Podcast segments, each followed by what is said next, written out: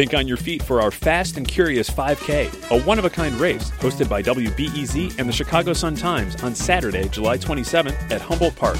More info and early bird registration at wbez.org/events. It was actually this corner right here, um, 681 East 37th Street. So it's, it, it looks totally different now. Colette Payne grew up in Ida B. Wells public housing complex in Chicago, built in 1939 and named after the famous anti-lynching activist. This is this was my place. Like we would walk to the park. Um, everybody would be in the park when it's hot. She remembers parents would sit and chat while the kids played, and sometimes, when it was really hot, they'd sleep in the park to stay cool. We would sleep on this basketball court, like take pillows, and they would be out there playing their music and drinking beers. when she was first growing up in the 70s, she loved how family and friends were always nearby. They had monkey bars, swings for the kids. Like, I couldn't walk down the block and do something that I wasn't supposed to do without the neighbor calling my grandma. It's like I don't know what kind of wire lines they had, but she would know quickly, and I would get in trouble for it. Hearing her talk, it's easy to see why she loved the place. And behind me is where my children came home to when they were born, which is torn down now. Um, it's two trees right there, which their grandmother actually planted, and they are big and tall now. it sounds really beautiful. Mm-hmm, it was once upon a time. but starting around the 80s and continuing into the 90s, Payne says a lot of people were having a hard time finding work. Just like the guys in Brown County in the last episode, the economy wasn't working for them. And like the people of rural Illinois, she said she felt forgotten by government. There was a tightening on social service programs, more rules and restrictions, ways to keep so called undeserving people from getting aid. She remembers a caseworker coming by and noticing her grandmother's bright red nails. And they were like, hmm, you got on red polish. You can afford that with all these children? Like, they're not deserving of red fingernail polish.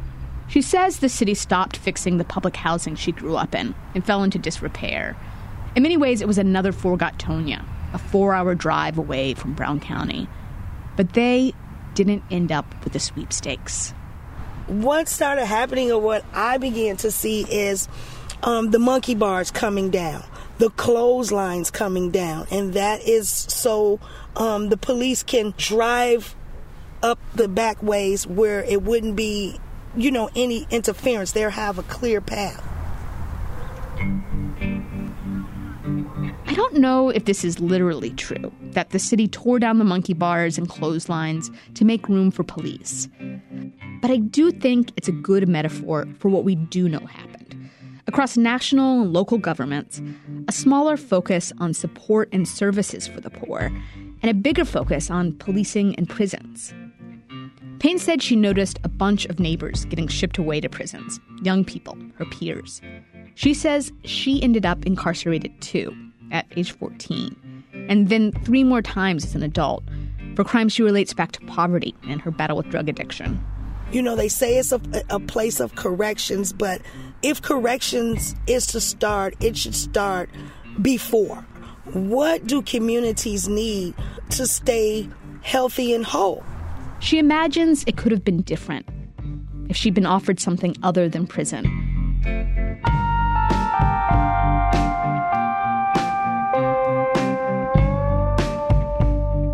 I'm Shannon Heffernan, and this is Motive. Episode 7 Where Life is Precious, Life is Precious.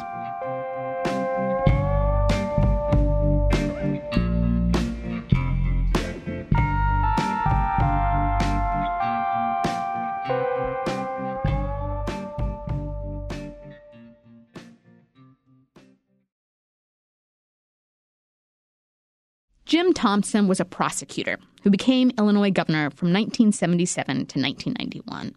You may remember him from the last episode. His administration oversaw the sweepstakes. But he also was a governor who cut back on parts of the budget. He said there wasn't enough money coming in. Well, you had to cut spending. I mean, that's the only answer. Does that hurt people? Absolutely. Hurt school districts. Uh, uh, and uh, welfare advocates would start beating you on the head the minute you touched the welfare budget. But that's where the money is. uh, you have no choice.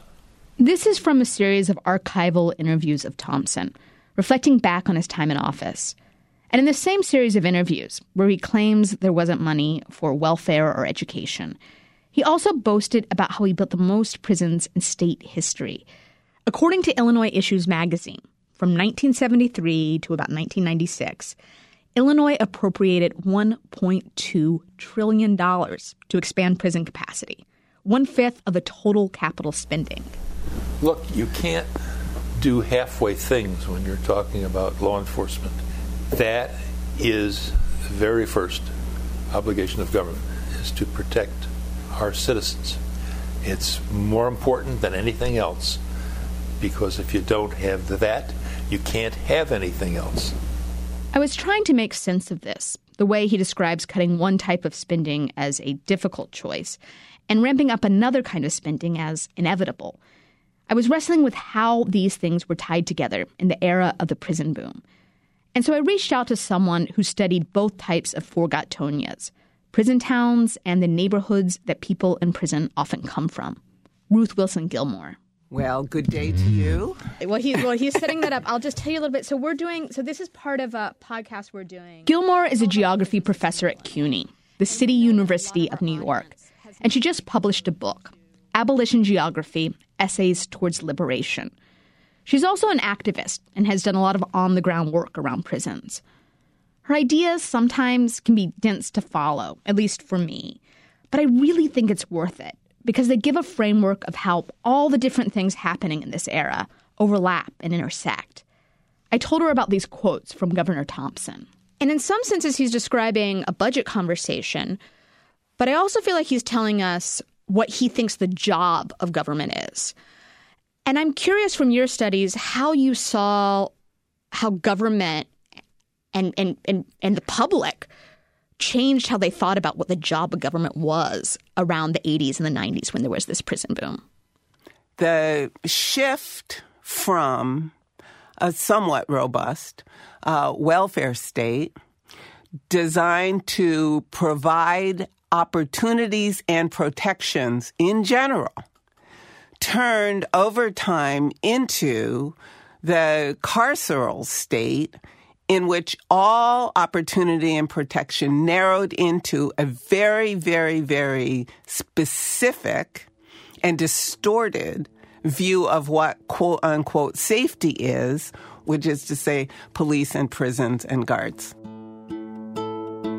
In other words, the definition of safety started shifting from one that at least included things like fighting poverty and expanding education to one that was more narrow, that meant policing and prisons. I think back to the way Reagan's Crime Commission was described not to find the causes of crime, but to control it. That shift from a focus on services to law enforcement, it had a profound effect on Colette Payne, who would find herself no longer with family in the park on a hot day, but in a prison cell multiple sentences with years away from her three children. Gilmore said Colette Payne going away was a loss for the whole community. They lost her labor in the workforce or unpaid work, caring for family and neighbors. And each person who's taken out of the neighborhood makes the community a little weaker. You may remember Christopher Knox. He was locked up in Pontiac. He was the friend of Anthony Gay, the guy who had a sentence go from seven years to over 100. Knox is now back home with his family.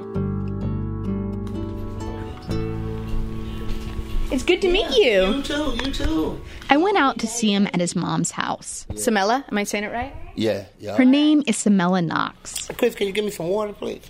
We sat in their living room eating donuts. I don't know what flavors I got here of donuts. Let's see. Her living room is set up so if you're on the couch, a bunch of family portraits stare back at you on the wall, on the table, on the shelves. It's like looking into an auditorium of smiling faces. These are all my grandchildren. Aww. Except for this. Samela and Christopher Knox lived in different public housing than Payne, out on Chicago's west side. But just like Payne, Chris said he got arrested and incarcerated at a really young age. He was about nine, ten years old. Ten years old. yes. Yes. What, what was the trouble when he was nine that got him sent away? What happened? What was it, Chris? I uh, snatched the uh, gold chain off somebody's neck.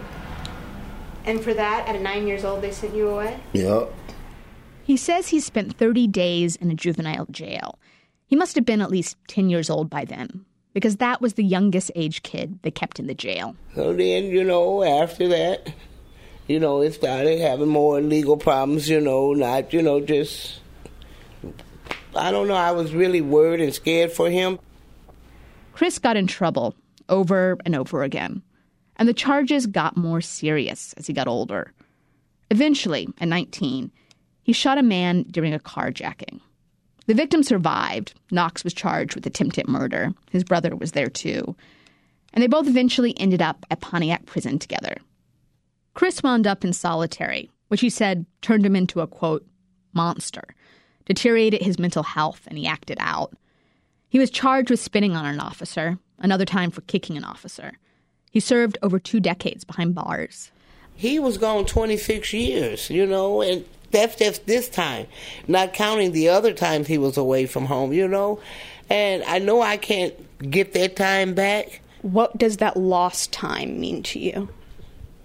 You know, we lost a lot of holidays and family gatherings and a lot of memories and stuff. It was a lot lost, you know what I mean? Uh, I it was a lot. I can't I can't explain it, man, because it's it's so much, you know, that I wish I could have did. Samela and Chris talk about how he missed his father's funeral. And they talk about Chris's sisters. When he left, the youngest was just six years old. But when he and his brother came back, she was in her 30s. And they missed that brother and sister thing, you know, how the brother, no, no, leave my sister alone, you know, they, you know, you know, stuff like that. So they really didn't get to know each other.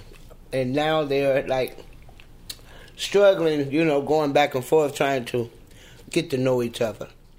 As she talks about Chris's sisters, Chris starts crying, then weeping. He wipes the tears from his face with his t shirt. I've talked to Knox a lot over the years about his allegations guards beat him, put him in a cell with blood and feces, embarrassing strip searches. But I've never seen him upset like this. He takes a few moments to breathe.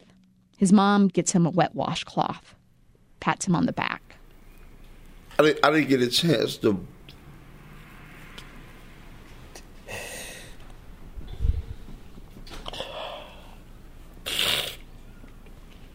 I didn't get a chance to to to bond with them, man. To why didn't get a chance to do that? And it's like it repeated itself, cause the same thing with my sisters.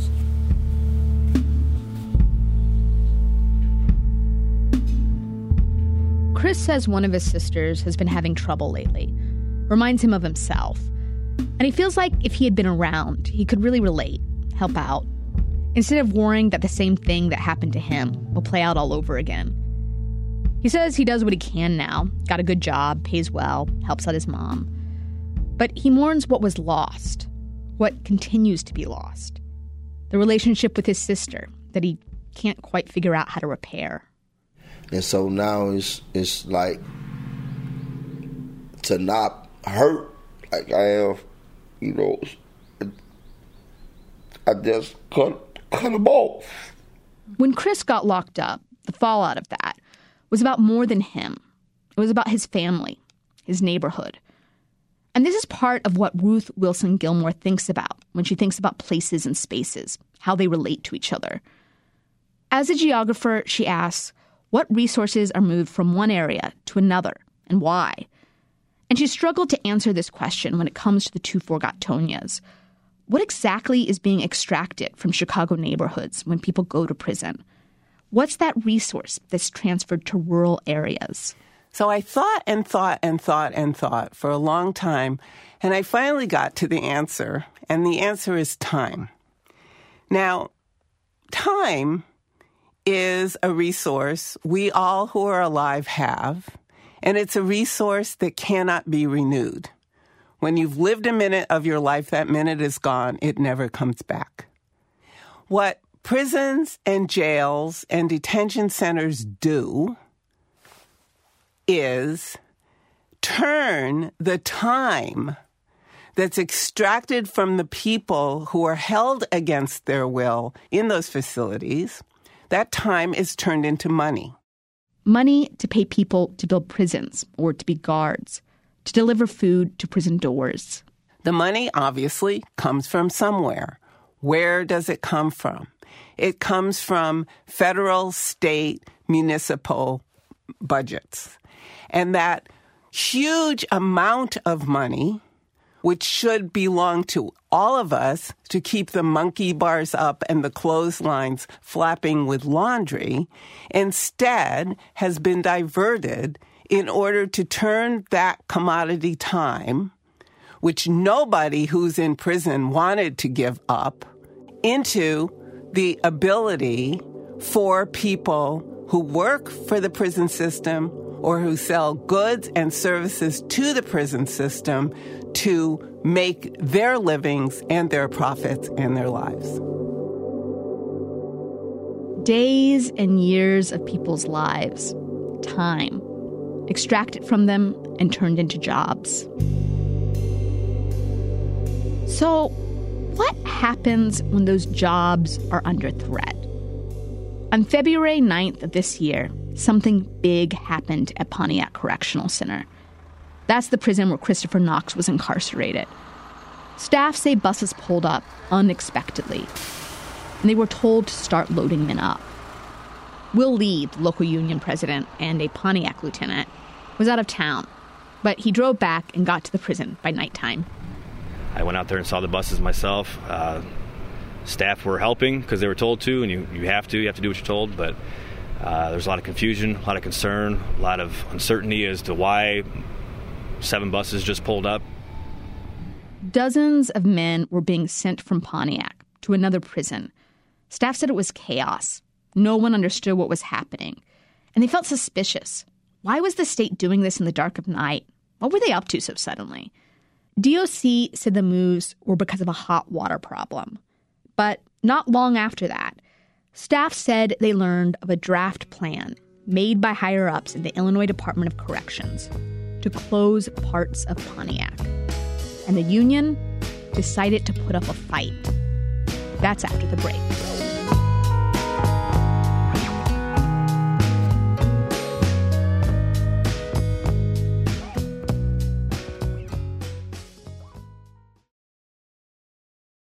As we were wrapping up this season of Motive, we got word there was going to be a big town hall about the potential closure of parts of Pontiac. That's the prison where Major Susan Prentice was interrogated by state police about cover ups and abuse. And the prison where the two mental health workers say they faced harassment and racism. The place where the state's attorney prosecuted men in solitary with mental illness. So we drove there it was a hot day, around 100 people packed into the school auditorium. Some wearing prison t shirts, like one that said, Pontiac Correctional Center, established 1871. History speaks for itself. The mayor, a state senator, and a county official all sat on stage, while pictures of the prison flashed on a screen behind them. Okay, we're going to get started. Uh, we are concerned about the moves that the Pritzker administration has taken. I'm going to walk you through a, a timeline of some of the events that have occurred. They opened up a mic at the front of the auditorium, and people came down to speak. One man, who worked at a Walmart, said closing would affect the whole county and beyond because the prison was such a big economic driver. So if you're going to lose all these jobs, this town, and not only this town, but this county, I mean, you might as well fold up Livingston County. You might as well fold it right up. You might as well rope, rope bring in the sidewalks.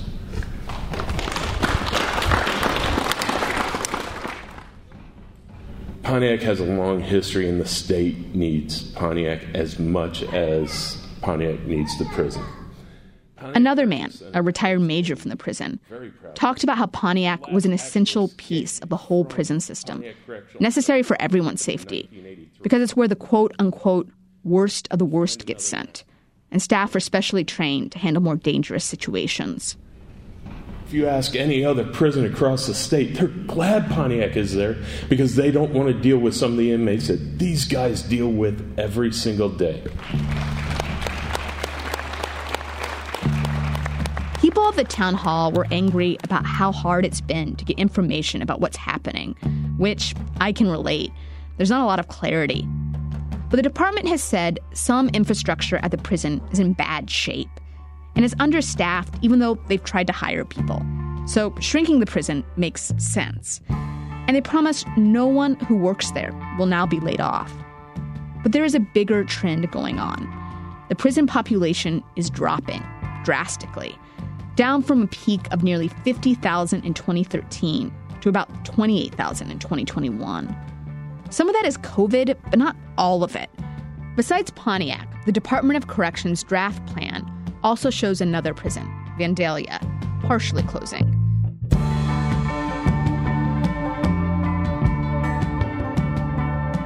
Some campaigns to stop closures have been successful in the past.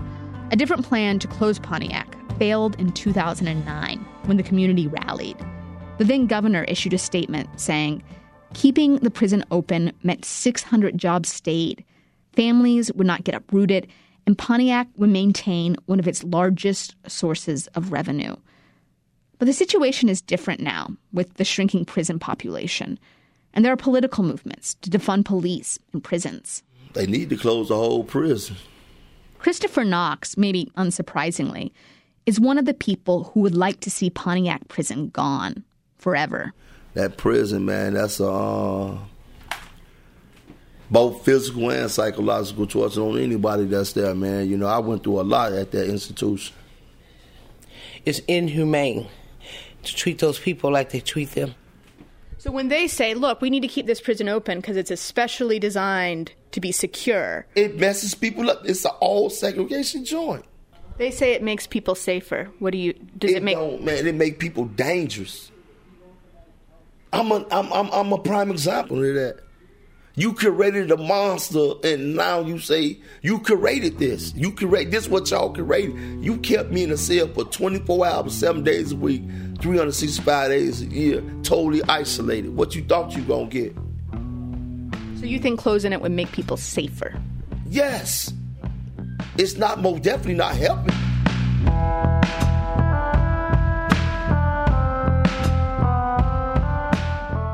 When it comes to these closings, it seems like the battle lines are drawn. Rural white areas on one side, black urban areas on the other. Couldn't be more opposite.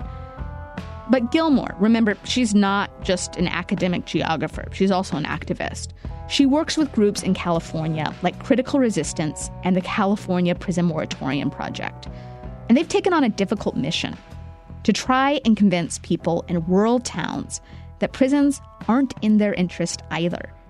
She argues that studies show economic benefits are slim. The most recent study I could find showed prisons did add jobs, and stable ones at that, but the spillover effect of lifting the whole economy wasn't particularly strong. Still, even beyond the economy, you have to ask what are those jobs actually like for people? You're about to retire, huh? I am. I have uh, 14 working days left, I think. Steve Howarder and I met over video right before he was about to retire from his job at Illinois River Correctional Center. Oh my gosh. I can't believe you don't know the exact number. I feel like if I was that close, I'd be counting down well, I've, I've been the minutes. I've been counting down for so long, and, and my schedule's so crazy, sometimes it's hard to keep track. We talked while he was at work in a nondescript room, blank and institutional. Illinois River opened in 1989, part of the big prison boom in Illinois. And Howarder got a job as a CO. He was just 18 years old. Like almost everyone I spoke to who worked in the prison, the job got to him. Sure, there were the assaults on staff, but there was also all the other stuff you witnessed people in prison attempting suicide, medical emergencies. The, bottom line is that every facility is its own little city. So we don't have a, a fire department. We don't have a rescue squad per se. I mean, it's the security staff, the officers that are responding to everything until help arrives. So you name it, they've seen it. When he was younger, Howarder wasn't that into talking about trauma, what seeing that kind of thing on repeat does to you. He thought people were making excuses, a bunch of crap. But then his dad died by suicide, and he was forced to wrestle with issues of mental health. Howiter is a tough looking guy, speaks plainly, stares straight ahead. But there is a softening in his face when he talks about this. He says he started thinking about officers he worked with, the suicides he's heard about, the way he himself picked up smoking because of the stress of the job. And the mindset for years has been suck it up, drive on, make sure you're at work tomorrow, and I need that incident report 15 minutes ago. Howiter got really involved in a program that gives peer support to fellow officers. One hope is to shrink the number of suicides. According to the union, there were a dozen in 2019. Gilmore, the academic and activist, has a quote I think about a lot Where life is precious, life is precious. And the way I've heard her explain it is sort of like this treating life as precious by, say, not using the death penalty or not putting someone behind bars forever shows life is precious. And when we do that as a society, as a government, it shows the value of life, reinforces it. And it makes people less likely to try and solve their problems with deadly force, like on the street with guns. Where life is precious, life is precious. But the other thing I want to say has to do with the opposite of where life is precious, life is precious. And that is to say, what we see working itself out is human sacrifice. So that guard that you talk to is no less being sacrificed than others, even though the power between them is really starkly different when they're at the facility.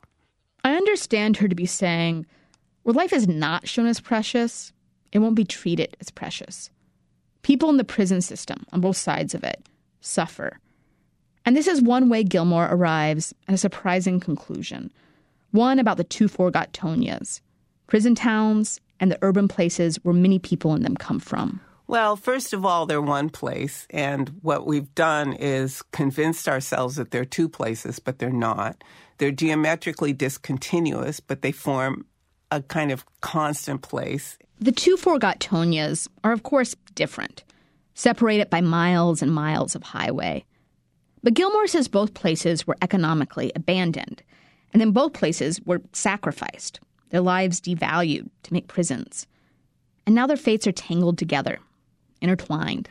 So that is how I think as a geographer. And I try to convince people that that's what geography is. It's not lines on a map. It takes a bit of mind stretching to see what she's talking about. But by imagining these two places as one, a shared space with the prison at its center, she makes a case that there is a potential for solidarity, a way to work together, to imagine something different for everyone, prison staff included. I'm not interested in defunding households. I don't mind that you have good pay and benefits. I mind that you have them for sitting and watching somebody in a cage. What if we agreed that you keep the pay and benefits and do something else with your time and talents? I was really interested to see if the people of Pontiac would buy into this idea. Would people in prison towns support a change if they were offered different jobs? But as far as I can tell, for the people of Pontiac, at least the ones who decided to show up at that town hall, it's about more than jobs for them. It's about a fundamental belief in what they do. I guess I'd say prison is a necessary evil that is needed in society. Lee, the local union president, said he wasn't interested in some other job. There's a lot of pride in what we do. I know people that grew up here in Pontiac their whole life. They they know the prison's here. Just the the idea of public service that you get to provide to your neighbors, to I mean, even your family. For Lee and a lot of the prison staff who spoke at the town hall, at least in the context of this current fight, it was a matter of principle, of doing a job they believed in. And when I asked Lee if there was a potential for another kind of job, like Gilmore suggested, he said he was only interested in Pontiac as a prison, and a max one at that. Back in 2020, after police killed George Floyd, there were these massive protests in the streets.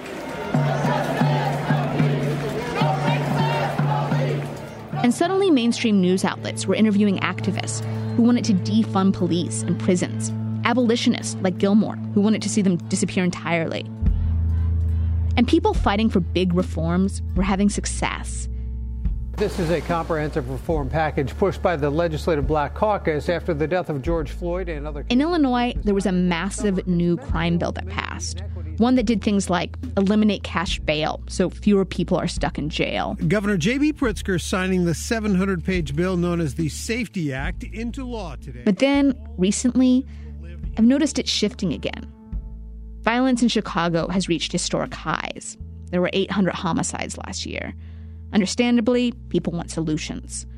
There's been a familiar focus on law and order, a backlash against reforms. Look no further than the Illinois governor's race. Here's an ad from Richard Irvin, the fundraising frontrunner on the Republican side. So I went to college on the GI Bill, then law school, to become a hands on prosecutor, going on police raids, taking back one corner or apartment complex at a time, putting gangbangers, drug dealers, and wife beaters in prison. And then the current governor, J.B. Pritzker, a Democrat, who pushed through that huge criminal justice bill. Here's his ad about Irvin. For 15 years, Irvin has been a defense lawyer, profiting by defending some of the most violent and heinous criminals domestic abusers and sexual assault. It all has a tough on crime era ring to it. So there's this fork in the road. Which way will we go? Gilmore, the activist and scholar, advocates for abolition. But when she talks about abolition, she's not just talking about tearing down prisons. She's talking about trying to build a world where prison isn't necessary. Yep. Abolition isn't about ending things. It's about making things otherwise. A world where we build what's needed places for people to get food, mental health care, housing. So the awful things we do to each other are less likely to happen. And if they do, we focus on how to heal whatever was hurt, to make sure victims get what they need. I'm guessing listeners have arrived at a bunch of different conclusions about what they think needs to happen. Some may agree with Gilmore about abolition. Others may think we need to keep prisons, maybe even grow them, give them more resources to do a better job, or reform them and provide more oversight. And I don't expect, nor will I try, to convince you of any of those paths right now. But after listening, if you believe, as I believe, that what we have now is not inevitable, that it was made through specific choices, then I think it's worth at least imagining what other choices could be made. What would it look like, in your mind, if we made life more precious?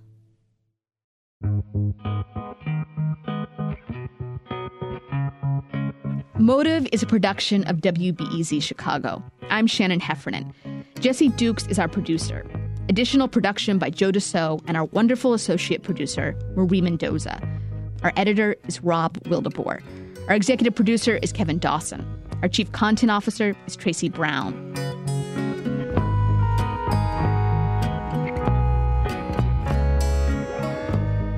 This is our last planned episode for this season of Motive, though we do expect to pop in with updates and other things we have up our sleeve.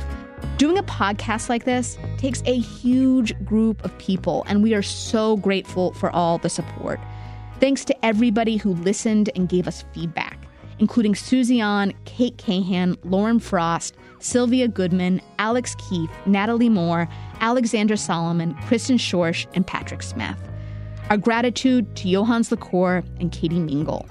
And thanks to ProPublica. Some of the reporting for this podcast was developed during my participation in their local reporting network.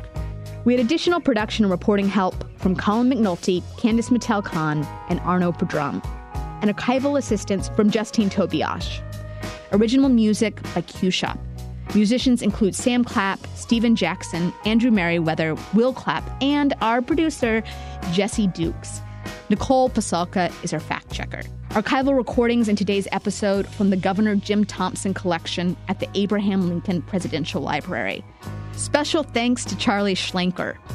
Thanks to Dave Miska and all the master control engineers at WBEZ.